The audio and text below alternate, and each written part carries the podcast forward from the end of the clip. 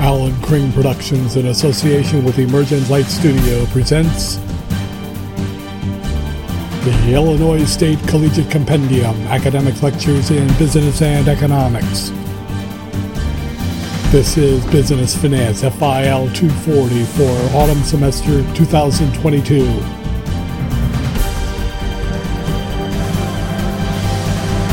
Today, review for the final exam. Final exam will be held for this class on Monday, starting at 10 a.m., and it will go until uh, noon. And you are allowed to have two note cards, four by six, and your formula sheet. You can, of course, have your calculator, and you may use Excel if you so choose for some of the numerical questions on the exam. The um, approx- uh, the questions are distributed true and false, numeric answers, and uh, multiple choice. And uh, I prepared for you. Now, this is your study guide, what you're writing here in this review session. I have prepared for you also, and it's in your ReggieNet Resources tab, a list of Finance 240 terms. You'll notice that I have gone through about 116 new terms or specific to the discipline uh, versions of terms and words. So you make sure that you uh, go through this, and I would strongly recommend that you not try to just Google these because you'll be killed. Uh, uh you'll be taken to sites that are just useless. But um, Wikipedia is the same way.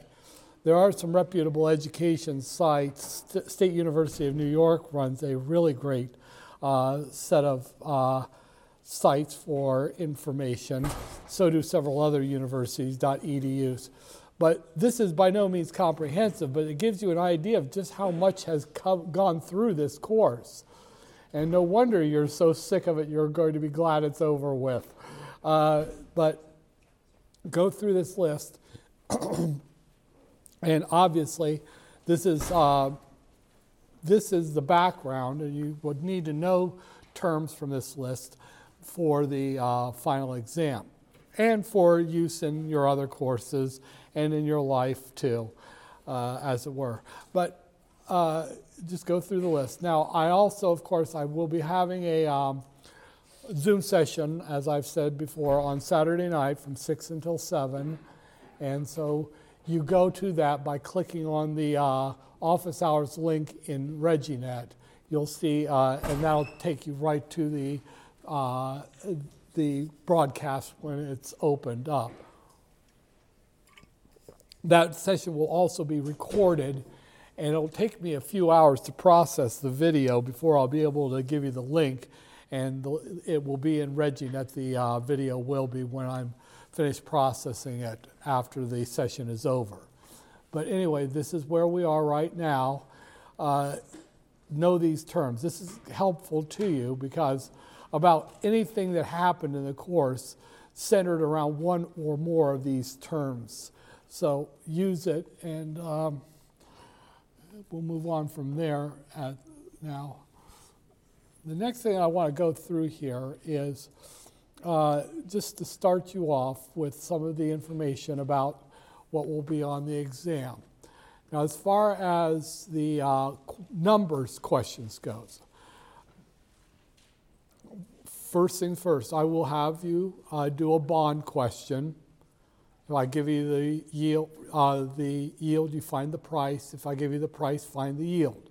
Just like I've done on quizzes and on the midterm. Wording will be the same. You just show me that you've mastered the skill now. That's what the final exam is all about. I will also have you do a uh, loan of some kind, a house loan, a car loan, or some kind of loan. You'll find me the payment. You'll find me the balance after a certain number of years. And you'll find me the effective rate on the loan. Just like I've had you do before. Same question. Show me that you've mastered the uh, objective. Uh, as far as other questions go, I'll give you uh, I'll give you a question where, as I did on a quiz and on the midterm, find a future value. You put a certain number of, a certain amount of money in every week or month or year into an account. How much do you have after a certain number of years? Same type of question. Just show me that you've hit the mark on it. Um, I'll also have you find me what won't be on the exam. I will not do a horizon value question on the final exam. It will not be there. It was on the quiz, and I'm not going to ask it on the final. So that takes that off your shoulders. I will, however, ask you a question. Find an intrinsic value of a stock. I'll say, okay, the stock just paid a dividend of $1.25 and it's expected to grow at 2% a year for the foreseeable future. And I'll give you a discount rate, 8%, something like that. You find me the intrinsic value of the stock. It's a straight up use the uh, perpetuity, uh, uh, perpetual perpetuity with growth formula to find it. Done it before, you've seen it. I will not ask you a weighted average cost of capital question. It just takes too long. Too many ways to trip in it. I may ask you to use the weighted average cost, understand the component costs of capital. I might say, well, which is the cheapest source of capital? Which is the most expensive? Which is more expensive, internally generated equity cost or externally generated equity cost? Something along that line. In other words, common stock or new stock. Uh, find a price of a, find a price of a share of preferred stock. That's just a flat perpetuity. Those kinds of questions could be on there. Now, uh, I'll also ask you one of those simple one year debt questions. Okay, you buy a one year treasury bill for $185, uh, $985. What's the yield to maturity? Well, you just take 1,000 divided by 990 minus 1 and get the percent. Make sure you multiply by 100 before you put your answer in. That kind of a numerical question. If you know how to do it, it's just really easy, really straightforward. Now, I will, uh, I'm trying to think of, bear with me one moment here. Uh, let me look real quick if I've missed any of the numeric questions. Uh, make sure you know the formulas for the different component costs of capital. Obviously, that should be on your note card somewhere, the formulas you know, like the uh, uh, D1 over P0 plus G, that kind of stuff. Uh, I'll ask you an internal rate of return. Uh, I, am sorry, uh, net present value, internal rate of return question, type of question, like you had on the quiz. It's just simply putting it into your calculator the right way and getting your answer out. That's all there is to it, just like on the last quiz. Oh, see if there's any other ones that are numeric. Okay, no. That's fine. It's good. Uh, No, it'll fill, fill in the blank, numeric. Yeah. I used to do them as uh, options it's be, the answer is between this and this. It's between this and this. And that just confused the hell out of even me. So I stopped doing that. Yeah, maturity, loan.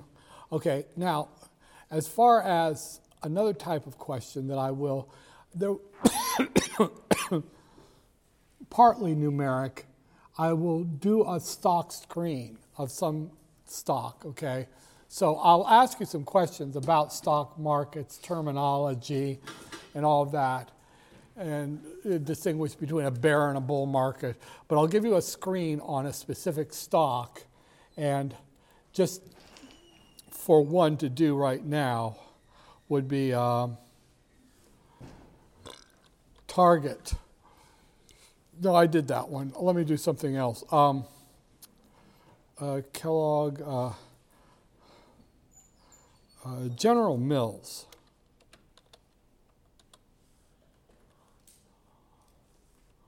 GIS.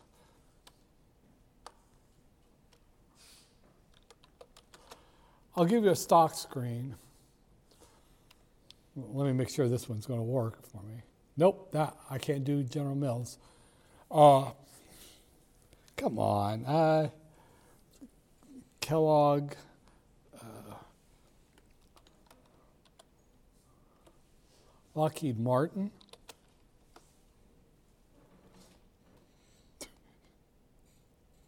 Nope.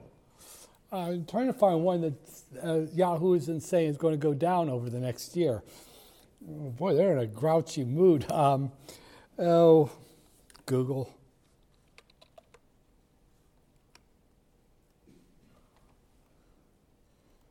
Yeah, that's okay. Yeah, Google will be fine for this. Alphabet Incorporated, excuse me. Okay, so I would start with one. You buy a round lot no, yeah. This one isn't going to work. These screens are killing me. Um,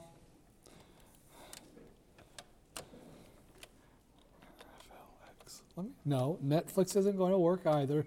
A million companies, and my mind is absolutely freezing up right now. Ford. Nope. Yeah. Ford. Yeah. That'll work. Okay, good. Uh, Ford will be fine. That was a little rough there. Okay, so I'll say, okay, you buy a round lot that's 100 shares of Ford. How much will you pay? You would say, I will pay $1,310. If you, I said you sell a round lot of Ford, what would you get? You get $1,309. There won't be any range for error in that one. You'll just hit it or you won't. You'll have to give me the right number.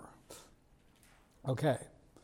Now, I could also say, oh, is uh, Ford near its 52 week high or its 52 week low?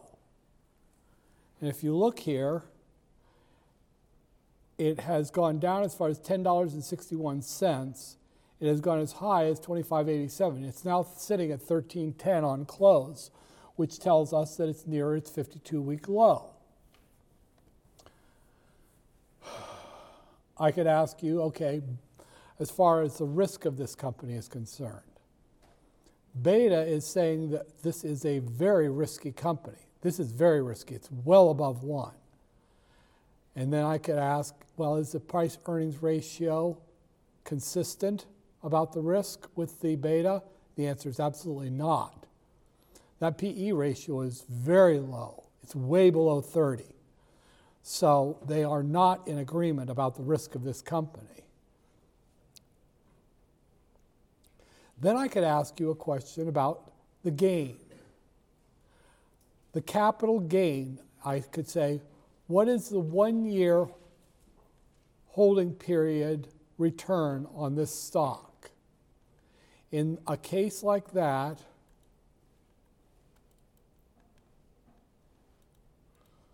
all you ever do is you take the one year target estimate, $14.83, and you divide that by the 1310. Use the number at the top.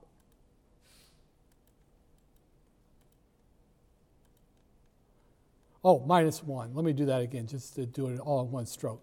$14.83 uh, divided by $13.10 minus 1. So this stock, and then I'll times it by 100. So the capital gain yield return is 13.21%. But don't forget to add the dividend yield because you get that too. So in this case, I would add 4.48%. So my total holding period annual yield, uh, return on Ford is estimated to be 17.67%.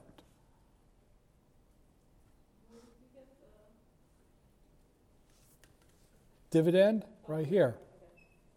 Don't use the dollar amount, use the percentage.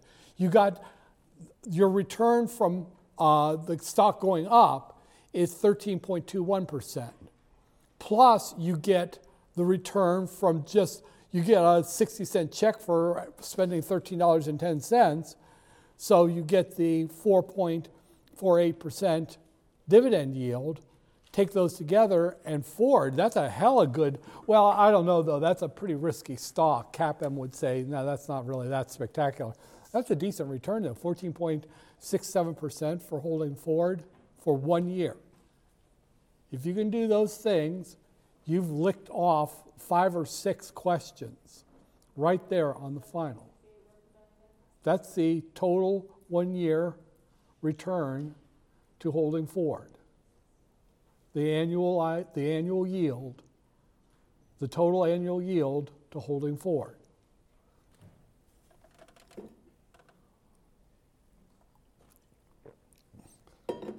So if you can do that, you've got some nice, easy point, fairly easy points on the exam. Just get comfortable. If you want, go through a stock screen yourself over the weekend. Just review it, see what it says, see if you can do these things. okay, clear. And obviously, you can see the bond market was pretty, uh, rather, the overall market was pretty grouchy today, but there's that. Make sure you know the, that price and yield on bonds is inversely related, obviously. Here, the yields went down, so prices went up. That meant that there were people buying bonds today. Okay, now let me get back to the. Now, that is about the extent of the numbers types of questions on the exam.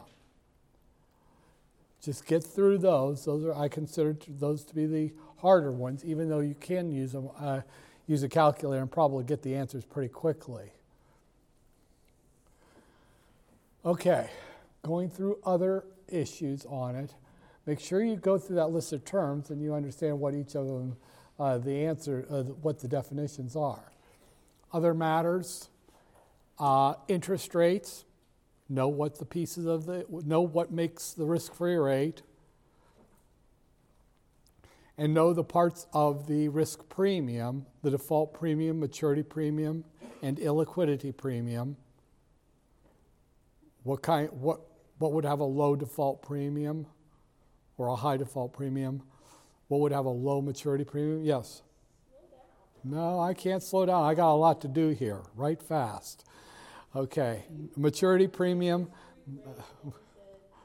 the risk-free rate and then you got you have to know the default premium and the maturity premium and the illiquidity premium. Now, as far as default premium, I mean, know something that would have, know what would have a low default premium. Government uh, debt instruments have low, have no default premium, or virtually none. Co- high grade corporate bonds have small default premiums because they're going to pay their bills. But credit card interest rates have a huge default premium. Now, as far as maturity uh, premium goes, the longer a debt instrument has, the more the maturity premium is on it. Because there's more chance that interest rates could go up or down. And illiquidity premium, if it's something that would be hard to sell, then it's probably going to have a high liqui- illiquidity premium. Now, going on with interest rates, I know what the capital asset pricing model is, know the parts of it. The expected return to a stock is the uh, risk free rate plus beta time, beta of the stock times the expected return to the market minus the risk free rate. Know that. Know how you, if I show you a bunch of formulas and say which one is CAPM, you should be able to identify it. And within the uh, CAPM, the market premium over risk free. the expected return to the market minus risk free. You should be able to identify it.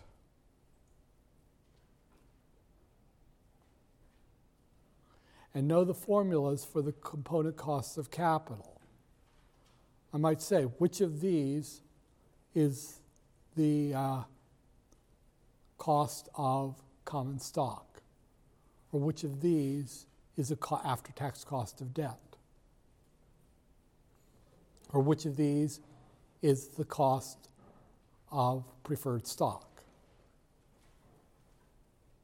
I'll just give you lists of formulas, and you have to tell me which one is the one that I'm talking about.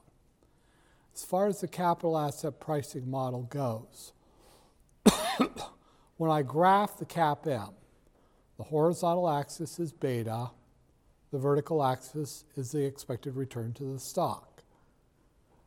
That'll graph as a straight line. What is the name of that straight line? Be careful. There are two that look very similar. There's the capital market line and the securities market line. The answer is the securities market line. The capital market line is that line that touches the frontier of efficient investments. The names are kind of backwards from what they do.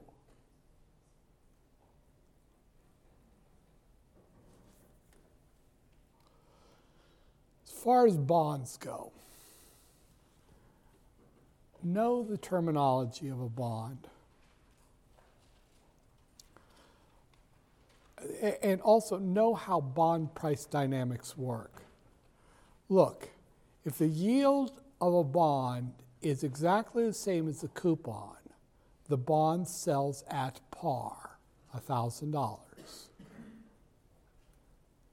If the coupon if the yield is above the coupon, the bond will sell at a discount to par. Again, if the yield is higher than the coupon, the bond will sell at a discount to par. On the other hand, if the yield is below the coupon, the bond will sell at a premium to par. If the yield is below the coupon, the bond will sell at a premium to par.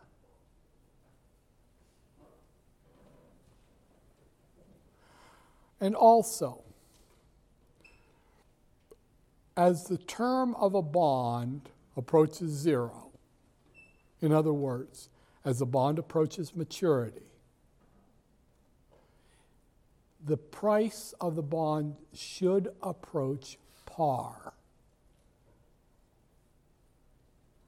As a bond's term approaches zero, its price should approach par.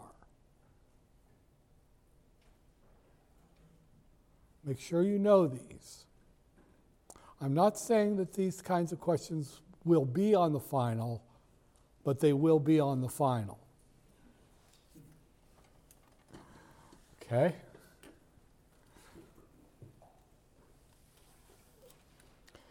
Now, internal rate of return and net present value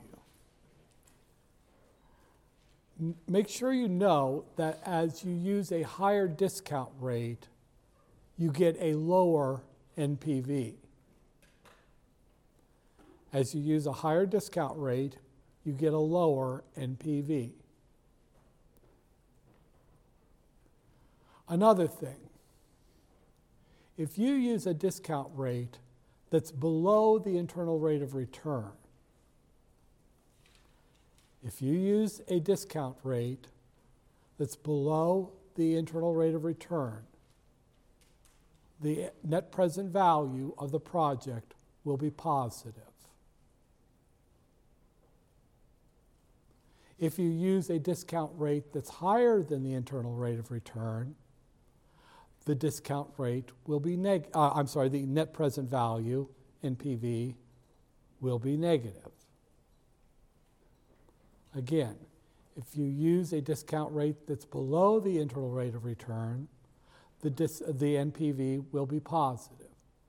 If you use a discount rate above the internal rate of return, the NPV will be negative.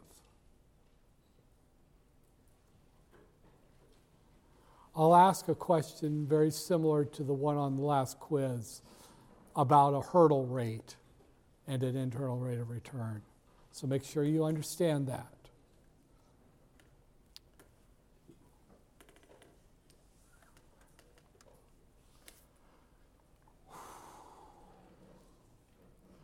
Now I'm going to go through some early questions like the different types of business organizations, sole proprietorship, uh, partnership, and corporation. What distinguishes a corporation? Well, most importantly, a corporation is the only type of company that can have stock. And it's the only one where the owners are not all at risk. The liabilities belong to the corporation, not to the owners.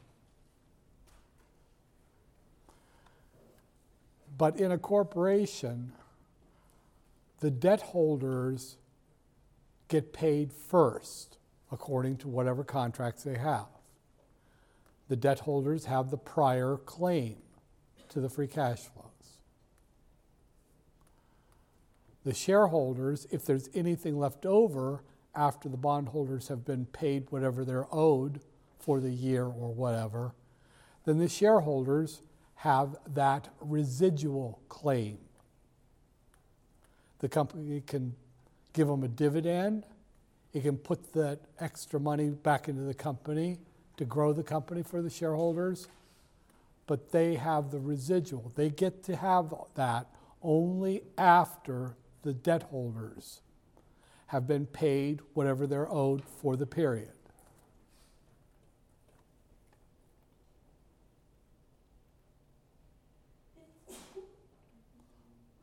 Make sure you know the types of risk.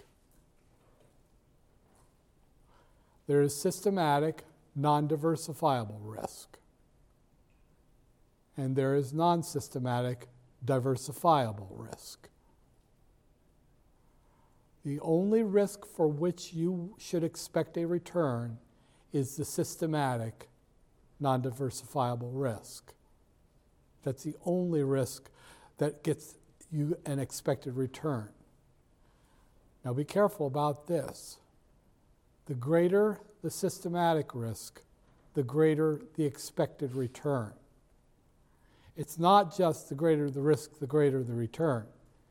It's the greater the systematic re- risk, the greater the return you should expect.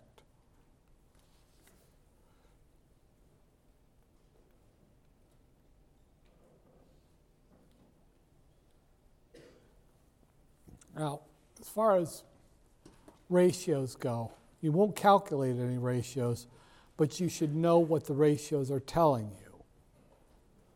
So, for oh, oh, and what their relative sizes are. So, which is larger, the burn ratio or the current ratio? Well, that would be the current ratio. Which is smaller, return on assets or return on equity? Well, that would be return on assets. Which is preferable? Inventory turnover ratio going down or inventory turnover ratio going up? Well, that's inventory turnover ratio going up. Questions like that. What would be the result of a times interest earned that was lower than 1.00? Well, that would be default because the money that was available to pay interest, net operating income, was not enough to pay the interest expense.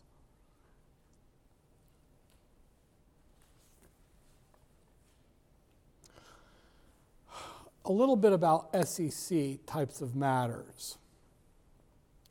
If a company is doing an IPO or even a seasoned offering, what law governs that? That would be the Securities Act of 1933.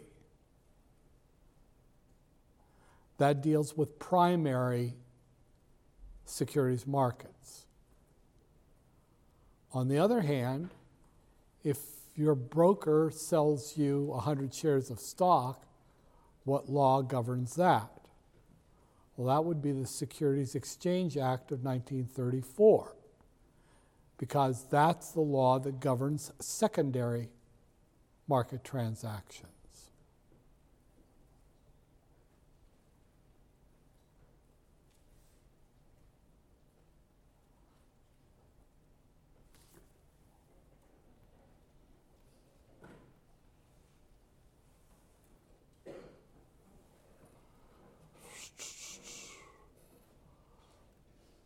Know the difference. Know the differences among bills, bonds, and bills, notes, and bonds.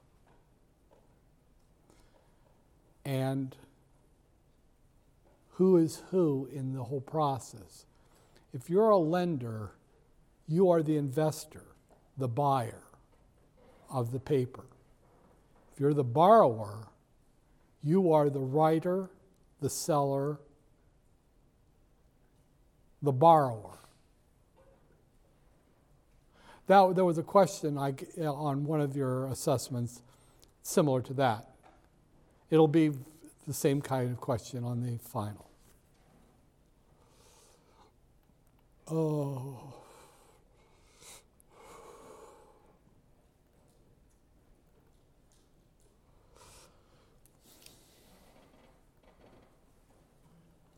I'm looking through here a little bit. Oh, no, make sure you know among the difference between the primary and secondary market, the difference between a money market and a capital market.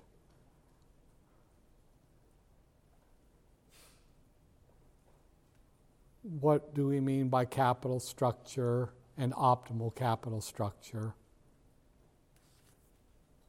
I mean, these are in your list of terms that you should key up on. And money, capital structure and optimal capital structure. The capital structure is the combination of debt and equity that comprises total, ep, uh, total assets. And the optimal capital structure is the uh, capital structure that minimizes the weighted average cost of capital. More definitional those are. And I have a tendency to ask that on ask those.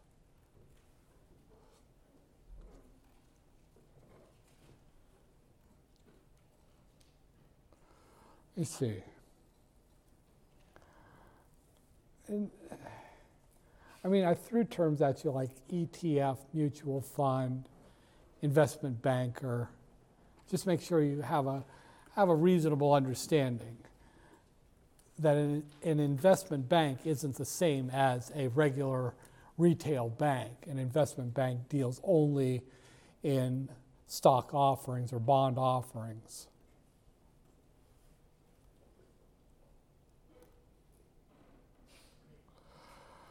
Uh, let me go through one more pass, see if I'm forgetting anything.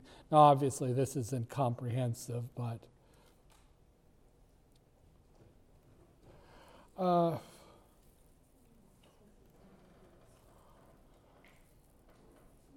yeah. Obviously, there'll be some kind of question or two on the Federal Reserve, you know, Board of Governors, the FOMC. What's an open market operation? What are the tools of monetary policy? From the least used to the most frequently used? Those kinds of questions.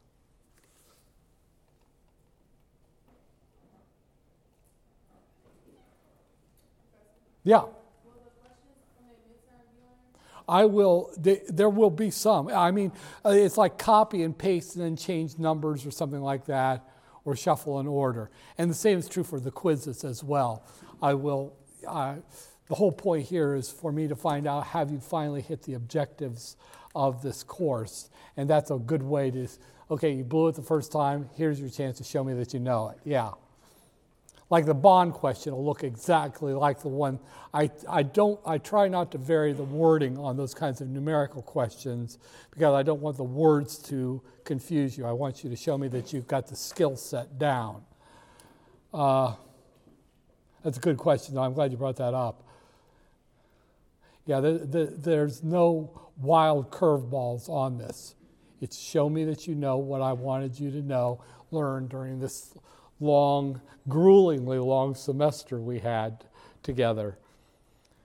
Okay, now uh, that's what I've got for you. Now you ask me questions about what you, yes?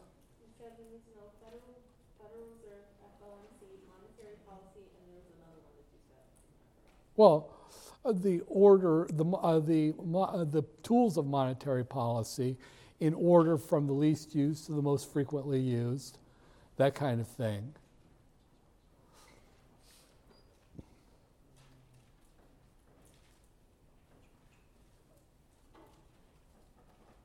What else?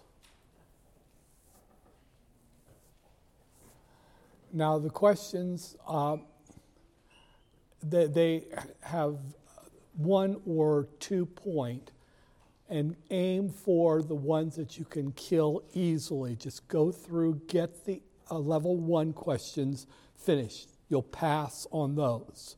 And then you go back and you uh, clean up the gravy, going from those that you can do to those that you are very unsure of. You'll be fine on the final exam. As long as you don't try to plow it from beginning to end, that can slow you down a lot and you'll miss, you won't get the ones that would be easy for you to do. Some people like to do the numeric questions first. If that's your thing, find out where your comfort zone is. Not everyone's going to play this uh, exam the same way. Yeah. I am estimating, I've got to fix a couple of questions here. I see a couple right now that are just ridiculous. I'm not going to ask them. It's going to be around 64 questions. And it'll be a 100 point total.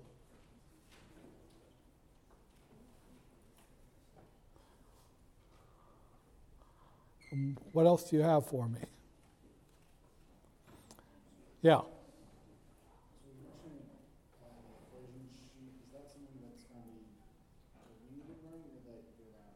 Oh, I'll get, you can print out that financial ratios formula sheet, but if for other formulas, you've got to get those on your cards, like CAPM and all that. Maybe even write down the sequence of keystrokes for finding a mortgage payment, uh, the formula for finding the current intrinsic price of a stock that has dividends growing at a constant rate. Those, that's your call to put those in. What else do you have for me? Okay.